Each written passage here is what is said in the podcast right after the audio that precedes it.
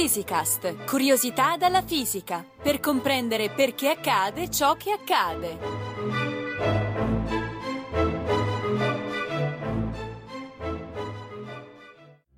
Di che colore la pelle di Dio? Di che colore la pelle di Dio? È nera, rossa, gialla, bruna, bianca perché lui ci vede uguali davanti a sé. Chiaramente la pelle di Dio non è un argomento per Physicast, però oggi affronteremo una domanda parimenti intrigante. Di che colore è un elettrone? O meglio, spiegheremo come si fa a vedere elettroni, protoni, quark, nuclei atomici e tutte quelle affascinanti particelle che abbiamo descritto in una precedente puntata di Physicast. Con noi oggi c'è Riccardo Faccini del Dipartimento di Fisica della Sapienza. Ma allora Riccardo, di che colore sono elettrone e protone? Tu come li immagini? Beh, per me l'elettrone è un piccolo puntino nero, mentre il protone è un pallocco rosso. Allora ti do una buona notizia. Potrai continuare a immaginarli così, perché Oh. non hanno alcun colore. O meglio, per loro il colore non esiste. Oh, bene. Cominciamo proprio bene questa puntata. E perché non esiste il colore? Ti rispondo con una domanda. Cosa avviene quando vedi un oggetto? Beh, un raggio di luce rimbalza sull'oggetto ed entra nel mio occhio, proprio dove si forma l'immagine. Bravissima. Mm. E cosa determina il colore di un oggetto? Oddio, qui si fermano le mie conoscenze, eh? La luce è composta dalla somma di tante onde elettromagnetiche, ognuna delle quali con una diversa lunghezza d'onda, cioè distanza tra due creste successive. Ad ogni lunghezza d'onda corrisponde la percezione di un colore diverso. Le più lunghe ci danno la sensazione del rosso, le più corte del viola e in mezzo tutti gli altri colori dell'arcobaleno. La luce bianca è la somma di tutti i colori, mentre la luce colorata contiene solo alcune lunghezze d'onda. Ogni materiale, se illuminato con luce bianca, assorbe alcune lunghezze d'onda e ne riflette altre. Al mio occhio non arriveranno dunque tutte le onde, ma solo quelle che non sono assorbite. E il colore sarà stabilito dalle lunghezze d'onda che tornano indietro. Bravissima. E perché questo non vale anche per elettroni e protoni? Perché queste particelle sono più piccole della lunghezza d'onda della luce visibile, Mhm. Che quindi le scavalca senza essere assorbita né riflessa. E perciò non solo non puoi sapere il colore, ma non vedi nemmeno la particella. Se ricordo bene, però, esiste della luce con lunghezze d'onda più corte del violetto e immagino che ce ne saranno alcune abbastanza corte da dirmi dov'è un elettrone o un protone. Basterebbe illuminare le particelle con queste onde per vederli, no? Complimenti, sei stata ingegnosa. Per usare correttamente i termini, si parla di luce solo quando si ha un'onda elettromagnetica in grado di essere vista dall'occhio umano. Mhm. Le onde di cui tu parli in effetti esistono. Si chiamano raggi gamma. Qui però sorge un altro problema, legato al fatto che quando si guarda a livello microscopico un'onda elettromagnetica, essa è in realtà composta da particelle, Ma insomma, Riccardo, la luce è un'onda o una particella? entrambe. Mm. Questo è il cosiddetto dualismo onda-particella che ogni tanto esce fuori dalle nostre puntate. Mhm. Se ti ricordi l'abbiamo introdotto quando parlammo dell'effetto fotoelettrico. Sì. Le onde elettromagnetiche, cioè la luce e i raggi gamma, tanto per capirci, quando interagiscono con una particella si comportano come se fossero loro stesse una particella, detta fotone. La cosa importante è che c'è un legame tra la lunghezza d'onda e l'energia della particella equivalente. Maggiore la lunghezza dell'onda e minore l'energia della particella, e viceversa. Quindi un'onda che oscilla su distanze corte si comporterà come una particella con tanta energia, una che oscilla su distanze lunghe come una particella con poca energia. I raggi gamma sono i fotoni più energetici che esistono e dunque corrispondono alle lunghezze d'onda più corte possibili. Ok, va bene, ma che cosa c'entra questo con il fatto che non posso usare un raggio gamma per vedere un elettrone? Allora, tu stai giustamente suggerendo di sparare un raggio gamma sull'elettrone Sì. o il protone e di vedere se torna indietro o cosa torna indietro. Mhm. Peccato però che se faccio questo con un raggio gamma, ossia un fotone molto energetico, Sì. l'elettrone verrà spazzato via come una boccia colpita con forza da un'altra boccia. Wow. Risulterà cioè che per vedere un elettrone ne dovrei modificare il moto. Se sta fermo lo metto in moto, se si muove lo devio. E questo è un problema? Tipicamente sì, Mm. perché per vedere un elettrone dovrei osservare svariati fotoni che vi rimbalzano contro. Uno solo non serve a niente, l'occhio Mhm. non lo vede. Ma se dopo ogni rimbalzo l'elettrone si trova in una posizione diversa, l'immagine sarebbe intollerabilmente sfocata. L'unico modo per non alterare il moto di una particella osservata con la luce è usare fotoni di bassa energia, ma come abbiamo già detto questo comporta che la lunghezza d'onda è grande e quindi posso facilmente sbagliare di molto la valutazione su dove si trova l'elettrone. Allora fammi riassumere. Se osservo un elettrone con dei raggi gamma lo vedo bene, ma poi ne perdo le tracce perché lo colpisco con troppa energia, mentre se uso fotoni di bassa energia non lo disturbo, ma lo vedo male. Esatto, questo è il principio di indeterminazione di Heisenberg. Mhm. Più accuratamente conosco la posizione di una particella, meno accuratamente ne conosco la velocità, e viceversa. Eh, Ti confesso che non avevo mai pensato in questi termini, quindi non si può usare qualcosa simile al microscopio per guardare una particella. Ma allora, Riccardo, come si aggira il problema? Allora ti chiedo io, come potresti osservare un uomo invisibile? Oh, Ricoprendo il terreno di un materiale sul quale possa lasciare delle impronte. molto affascinante. E come sono fatte le impronte di un elettrone? Dipende dal materiale con cui decidi di far interagire l'elettrone. Mhm. Le tecniche usate si possono riassumere molto bru- brutalmente in due categorie. Mm, Parliamo per cominciare dei tracciatori, sì. dispositivi che sono in grado di seguire l'elettrone lungo un percorso senza alterarlo eccessivamente. Per capire come funziona, immagina che un uomo invisibile attraversi una foresta magica. Wow. Quando l'uomo passa vicino ad un albero, quest'ultimo si illumina e si illumina tanto più quanto più l'uomo gli è passato vicino. Mm. Guardando il bosco nel suo insieme da un aereo, potrei chiaramente dire che tragitto ha fatto l'uomo, anche se non posso vedere direttamente l'uomo. Scusami, ma come fate a costruire degli alberi magici?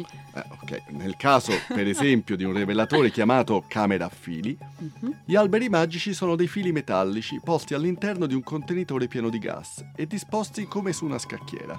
Questi fili sono connessi a un generatore di tensione molto elevata.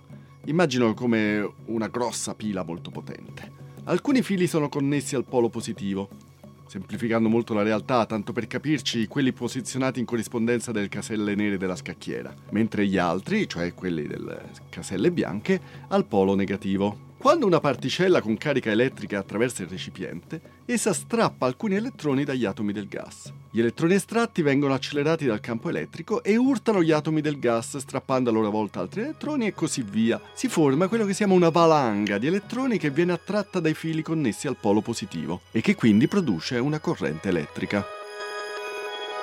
E quindi dalla corrente misurata si capisce a che distanza dal filo è passato l'elettrone? Sì, in realtà lo si capisce misurando in che momento comincia la corrente. Comunque, visto che gli elettroni ci mettono del tempo ad arrivare al filo più vicino, il tempo di inizio della corrente del filo è legato alla loro distanza dal filo. Però mi sfugge una cosa, ma se io guardo il rivelatore, che cosa vedo? Si accende qualcosa? Nell'esempio della foresta di alberi magici, gli alberi si illuminavano.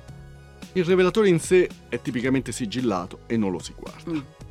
Quello che facciamo è misurare a che distanza dal filo è passata una particella. L'equivalente della foto scattata dalla foresta magica dall'alto è un'immagine che produciamo al computer, in cui disegniamo in corrispondenza di ogni filo un cerchio largo quanto la distanza della particella dal filo stesso. Con questa immagine riusciamo a ricostruire dove è passata la particella. Questa informazione però nelle nostre ricerche non ci basta. Ah no? E che altro vi serve sapere? Ci serve sapere quanto vanno veloci queste particelle. Ma come fate a dire quanto va veloce una particella? Dalla velocità con cui si accendono gli alberi? No, no, no. Non possiamo essere così precisi, anche perché tutte le particelle che studiamo noi praticamente hanno la stessa velocità, la velocità della luce, pochissimo di meno. Per misurare quanto vanno veloci le particelle si possono sfruttare altre due proprietà. Mhm. In primo luogo si può sfruttare il fatto che un campo magnetico fa curvare le particelle cariche e che la curva che fanno è tanto più stretta quanto è minore la loro velocità. Sì. Anzi, ad essere precisi, quanto minore è la loro quantità di moto, cioè il prodotto tra la loro massa e la loro velocità. Se dunque immergo il rivelatore a fili in un campo magnetico, per esempio lo pongo tra i due poli di un magnete come una grossa calamita, Mhm. allora osserverò una traiettoria curva e dalla forma potrò misurare la quantità di moto della particella. Beh, ottimo. Questo metodo mi sembra che vi permetta di misurare tutto quello che vi serve. Non proprio. per ben tre motivi. Ecco. Da un lato questo metodo funziona solo per le particelle cariche, perciò per quelle senza carica devo inventarmi qualcos'altro. Mm. Inoltre, se la quantità di moto di una particella è troppo grande, cioè se una particella è troppo pesante o troppo veloce, la sua traiettoria potrebbe curvare così poco da sembrare dritta. Infine, produrre campi magnetici lungo tutta la traiettoria di una particella non è sempre possibile per motivi tecnici, potrebbe essere troppo grande la calamita che dovremmo costruire. Ok, ok, ok. Mi sembrano degli ottimi motivi per non usare sempre questa tecnica. E allora, Riccardo, cos'altro vi siete inventati? Un'altra possibilità è far rilasciare tutta l'energia cinetica della particella, quella cioè legata al suo moto, all'interno di un oggetto e poi misurarla. Mm. Sbattendo infatti una particella contro un materiale abbastanza denso, la sua energia cinetica viene ceduta al materiale. La maggior parte dei materiali si riscalda e basta. Pensa a un martello che colpisce la testa di un chiodo, il martello si ferma, Sì. cioè perde energia cinetica, e il chiodo si scalda. Ah. Ci sono però alcuni materiali che invece di scaldarsi, o meglio, oltre a scaldarsi, emettono un po' di luce. Wow, e come fanno? Il caso più semplice da descrivere è quello dei calorimetri, Mm. che sono dei rivelatori per elettroni e fotoni ad alta energia. Quando i fotoni entrano dentro al materiale, tendono a produrre un elettrone e la sua antiparticella che si chiama positrone. A loro volta gli elettroni e i positroni prodotti viaggiano dentro al materiale emettendo dei fotoni, che nuovamente producono coppie elettrone e positrone e così via. Anche qui si forma una sorta di valanga. Ad ogni suddivisione però l'energia dei fotoni diminuisce, perciò a un certo punto gli elettroni e i positroni prodotti saranno così mosci che l'unica cosa che riusciranno a fare sarà strappare un elettrone dall'atomo. Se questo materiale, cioè se il materiale che abbiamo scelto è opportuno, gli atomi, nel riaggiustarsi dopo il colpo subito, emetteranno un po' di luce. Tecnicamente noi diciamo che scintillano. Morale della favola, se colpiti da fotoni o elettroni energetici, alcuni materiali, detti scintillanti, si illuminano in modo proporzionale all'energia della particella che li ha colpiti. Quindi, fammi riassumere. Per misurare l'energia di una particella, la fate andare a sbattere contro un materiale scintillante e guardate quanto si accende? In soldoni sì, in realtà in un tipico processo che intendiamo studiare vengono prodotte molte particelle che sono Mhm. intercettate da un grande numero di tasselli di materiale scintillante posti intorno al campione da osservare. I tasselli che sono colpiti da una particella si accendono, gli altri no. Come nel rivelatore a fili, noi non guardiamo direttamente questa luce perché è troppo debole, ma usiamo dei rivelatori chiamati fotomoltiplicatori che emettono una corrente elettrica proporzionale alla luce raccolta. Mm. Quindi alla fine della fiera anche in questo caso abbiamo un'elettronica che ci dice quanta energia è stata depositata in ogni tassello. Sappiamo così dove sono andate le particelle e quanta energia avevano al momento di scontrarsi col materiale del rivelatore. Mm. Questo mi fa capire che in effetti le particelle che misurate non ci sono più dopo la misura. Esatto, questa è una differenza sostanziale tra i tracciatori, come la camera a fili che ho Mhm. descritto prima, e i calorimetri di cui stiamo parlando ora. I primi infatti alterano pochissimo il moto delle particelle, mentre i secondi sono completamente distruttivi. Riccardo, grazie per le spiegazioni. Quando hai cominciato a parlare di come osservare elettroni e protoni, immaginavo di poterli vedere all'interno degli atomi, mentre qui hai sempre parlato di particelle in movimento. Hai ragione, gli elettroni e i protoni che stanno dentro l'atomo non si vedono con le tecniche che ti ho descritto. D'altronde anche un uomo invisibile, fermo, non lascia una scia di impronte. La loro presenza però si può dedurre indirettamente Mm. ed è così che sono stati scoperti. Se per esempio illumino gli atomi con una luce di lunghezza d'onda opportuna, posso vedere che gli atomi se la mangiano perché la sfruttano per cambiare orbita ai loro elettroni. Oggigiorno vedere quali lunghezze d'onda vengono mangiate dagli atomi permette di capire che atomi ci sono dentro un materiale. Oppure posso vedere che i nuclei degli atomi, se bombardati dagli elettroni di energia opportuna, li fanno rimbalzare in un modo tale che si spiega soltanto se i nuclei sono composti da particelle più piccole, Mm. appunto i protoni, cioè come se fossero dei sacchetti pieni di palline. Ma allora mi potrai dire qualcosa su come si vede un bosone di Higgs? Sì, ma per questo ci vuole un'altra puntata.